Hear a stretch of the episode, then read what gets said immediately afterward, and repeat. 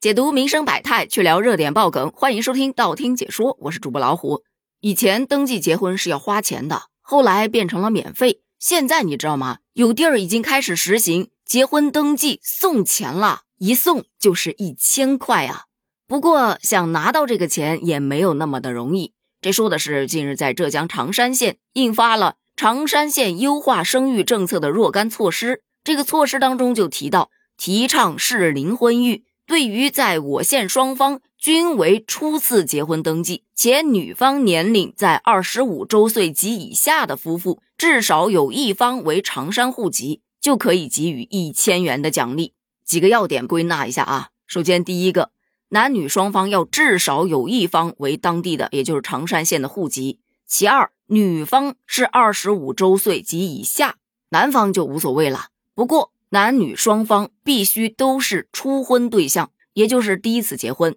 最后一个要点就是，你既然要拿人家的奖励，你肯定是要在当地的民政局婚姻登记机关去办理结婚登记。这新闻一出来吧，还真引发了不少人的热议。有人说，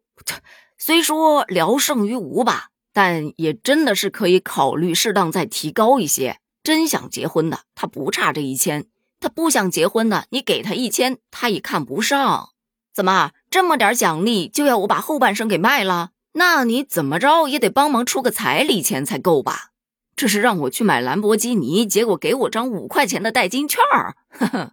哇，这真的是好大的一笔数目啊，看得我触目惊心。别人眼里看到的是一千块，我的眼里看到的是买房、买车、上门提亲、彩礼、婚礼、孩子的抚养费、教育费、医疗费，还有孩子长大后要结婚要生孩子，我的天哪，太贵了，太贵了。但也不是全都是反对的声音、质疑的声音，也有支持的。这一措施是有利于鼓励年轻人适时结婚的，能帮他们稳定家庭结构，提高民众的幸福感和获得感。当然，如果能在住房、医疗等方面减轻一下年轻家庭的经济压力，这个政策的效果会更好。还有一些专家也表示认同，他们认为随着人口老龄化的加剧，政府确实是需要采取措施鼓励生育的，用来保障社会发展的活力。而这一项政策当中最受大家质疑的，除了这一千块钱的数量多少外，还有一点，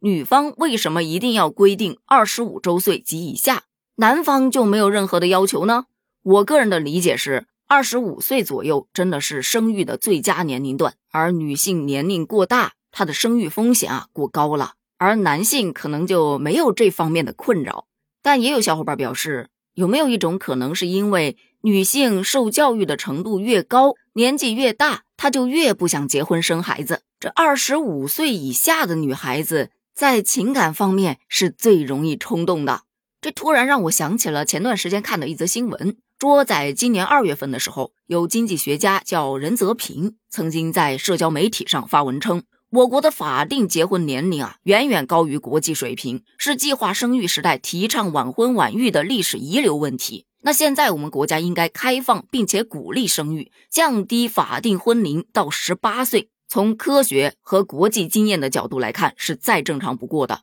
这种说法引发了很多的讨论和关注。我个人是觉得，就算你把法定结婚年龄往前推到十八岁就可以结婚了，但是十八岁允许结婚不等于大家就会选择十八岁去结婚。就拿咱们今天说到的初婚年龄来看，在二零一零年我国平均的初婚年龄是 二十四点八九岁，而到了二零二二年，咱们中国人平均初婚年龄就到了 二十八点六四岁。也就是说，你别说十八岁结婚了，二十八人家都未必愿意结婚。不过话又说回来，常山县政府还是在为提高生育率去做努力的，虽说一千块钱确实不多，但就像第一位小伙伴说的，聊胜于无嘛。对于愿意结婚的小伙伴来说，等于是政府给他包了个红包了。提高生育率确实是一个复杂而又长期的系统工程，需要咱们政府、社会和家庭的共同努力。那么对于这结婚奖励一千块钱，你又是怎么看的呢？